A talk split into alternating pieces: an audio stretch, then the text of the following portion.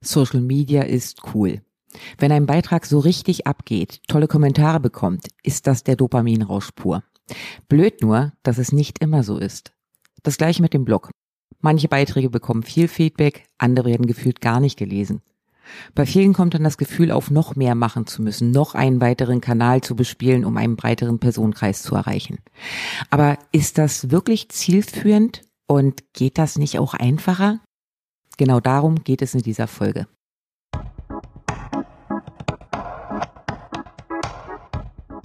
Hallo, mein Name ist Ina Mewes, ich bin freie Werbetexterin, Content Coach und Squirrel Brain.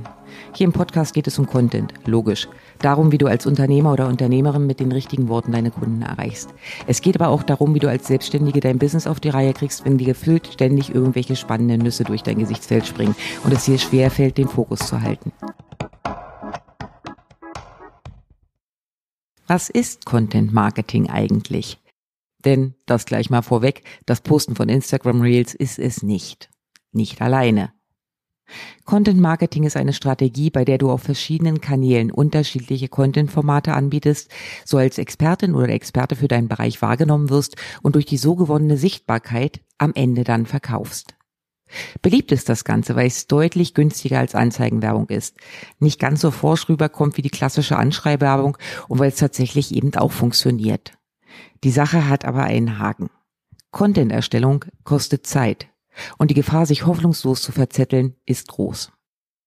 Im Marketing braucht es bekannterweise mindestens sieben Touchpoints, bevor ein Kunde kauft. So die klassische Aussage. In der Online-Welt geh mal lieber von zwanzig bis dreißig solcher Kontakte aus. Das bedeutet, zwanzig bis dreißig Mal hat ein potenzieller Kunde was von dir gelesen, gesehen oder gehört, bevor er tatsächlich kauft. Irgendwie ist das ja auch kein Wunder. Wir werden täglich so mit Informationen geflutet, da braucht es schon etwas länger, bis bestimmte Gesichter oder Aussagen hängen bleiben. Die logische Schlussfolgerung wäre jetzt natürlich, dass du möglichst viele Kanäle bespielst. Also am besten auf TikTok bist, Instagram und Facebook regelmäßig pflegst, LinkedIn dabei nicht vergisst und Twitter, jetzt X, gibt's ja auch noch. Und das ist nur der Social-Media-Teil. Du brauchst aber auch noch einen Blog für Leseratten und mehr Sichtbarkeit bei Google, einen Podcast für die, die sich lieber nebenbei informieren und YouTube, logisch. Gerade da werden die Stars doch geboren. Wenn du alles oder zumindest möglichst viel bespielst, stehen die Chancen gut, möglichst viele Leute zu erreichen. Oder? Sei ehrlich, bei der Aufzählung eben hast du wahrscheinlich innerlich aufgegeben. Denn wer soll das denn bitte schaffen? Ich meine, Marketing ist Teil deines Jobs, aber eben nur ein Teil davon. Wenn du die eben genannte Reichweite bedienen willst, bist du allerdings nur mit Content-Erstellung beschäftigt. Und das kann's ja nun auch nicht sein. Also lass uns mal zuerst schauen, was du wirklich, wirklich brauchst. Denn so viel vorweg, nur das solltest du auch bedienen. Beginnen wir mal mit dem Teil, der am liebsten vergessen oder weggelassen wird. Ein langfristiges Content-Format. Tut mir jetzt leid, wenn du gehofft hattest, dass ich dir nur Social Media empfehle. Tue ich aber nicht. Und das aus gutem Grund. Ja, Social Media ist cool, um neue Kontakte zu knüpfen und mit deinen Followern in Interaktion zu kommen. Sich allein darauf zu verlassen, ist aber ein Spiel mit dem Feuer. Denn du hast hier nichts wirklich selbst in der Hand. Der Algorithmus entscheidet, wer deine Beiträge sieht.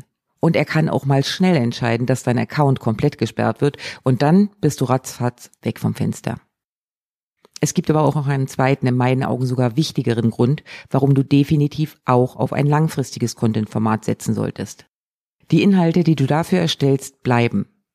Während ein Facebook-Post, selbst wenn er viral geht, eine Halbwertszeit von maximal Tagen hat, werden deine Blogbeiträge nach Jahren noch gelesen. Der Podcast ebenfalls Monate später noch gehört. Und du kannst die Inhalte immer wieder mal vorkramen und neu verwerten. Diese Beiträge zahlen langfristig auf deine Sichtbarkeit ein, vorausgesetzt, sie sind gut. Bedeutet das, dass du jetzt Blog, Podcast und YouTube-Channel gleichzeitig bedienen musst? Hm. Wenn du ganz viel Langeweile hast, gerne. Sinnvoller ist es aber, sich für ein Format zu entscheiden, hier dann aber wirklich regelmäßig dran zu bleiben und deine Themen auch strategisch sinnvoll zu wählen. Und was ist jetzt mit Social Media? Wie schon gesagt, Facebook und Co. sind super, um schnell neue Leute zu erreichen und eine wirkliche Verbindung mit deiner Hut aufzubauen. Dafür musst du aber auch hier regelmäßig am Start sein. Wie oft du Beiträge posten solltest, hängt vom Netzwerk ab. Drei bis vier pro Woche sollten es aber schon sein. Hier empfehle ich dir auch ganz klar, wähle einen, maximal zwei Kanäle aus, die du bespielst. Alles andere ist ziemlich unrealistisch. Bester Beweis? Schau mal bei mir bei LinkedIn vorbei. Das ist mein halb verhungertes Stiefkind. Wenn neue Trends aufkommen, wie Clubhouse im letzten Jahr zum Beispiel, spring bitte nicht gleich auf. Bleib lieber erstmal in deinem gewohnten Kanal und beobachte das Ganze. Wenn du merkst, dass deine potenziellen Kunden massiv abwandern, dann wandere mit. Aber eben nur dann. Alles andere läuft unter Shiny New Object Syndrom, der Versuchung, den neuen heißen Scheiß unbedingt auch auszuprobieren. Und das entspricht extrem unserem Naturell, bringt wirtschaftlich, aber so gar nichts. Maximal Überforderung. Und noch ein wichtiger Tipp.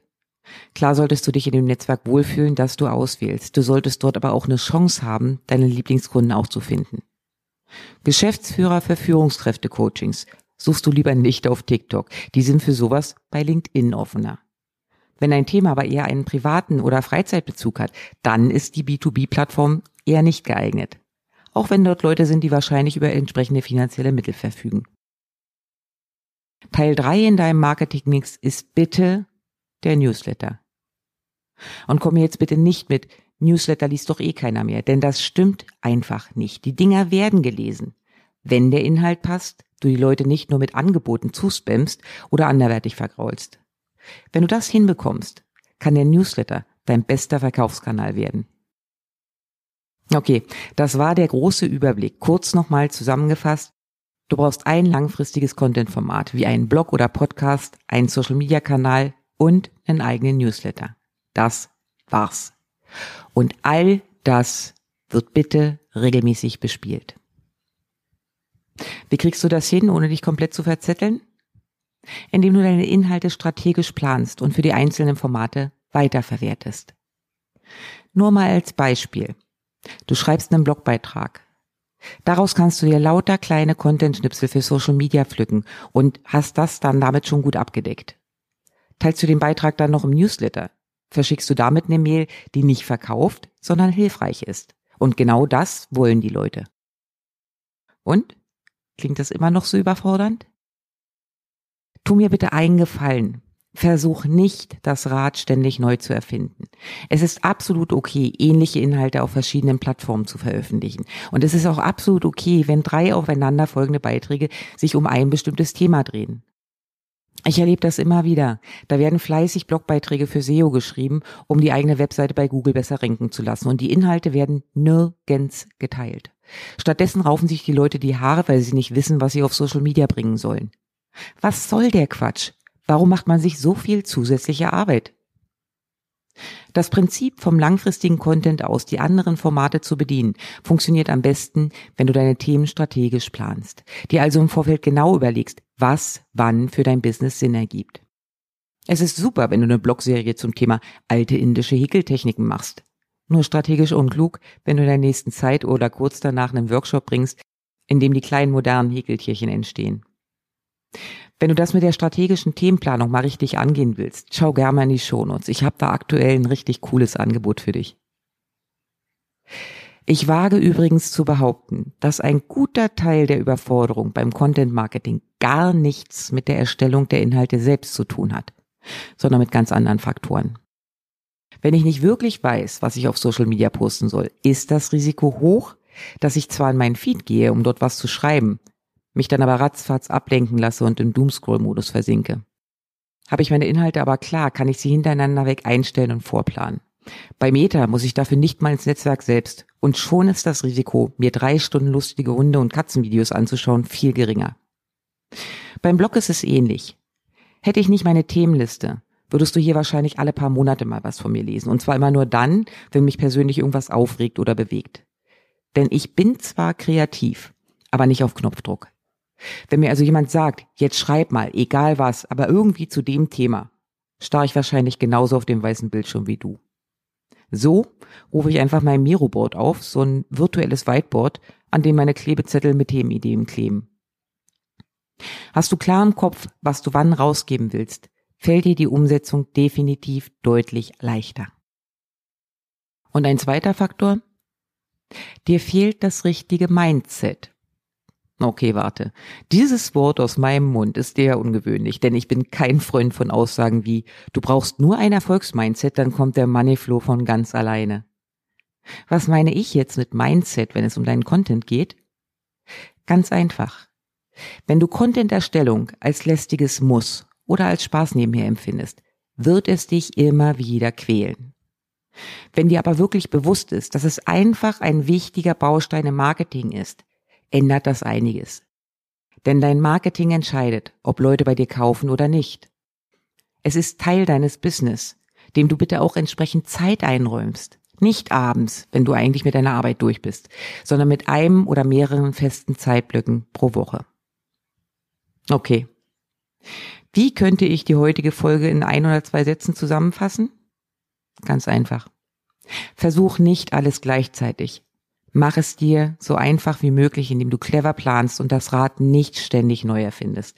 Und räum deiner Content-Erstellung den Platz ein, den sie braucht und verdient. Dann klappt das auch mit der Sichtbarkeit.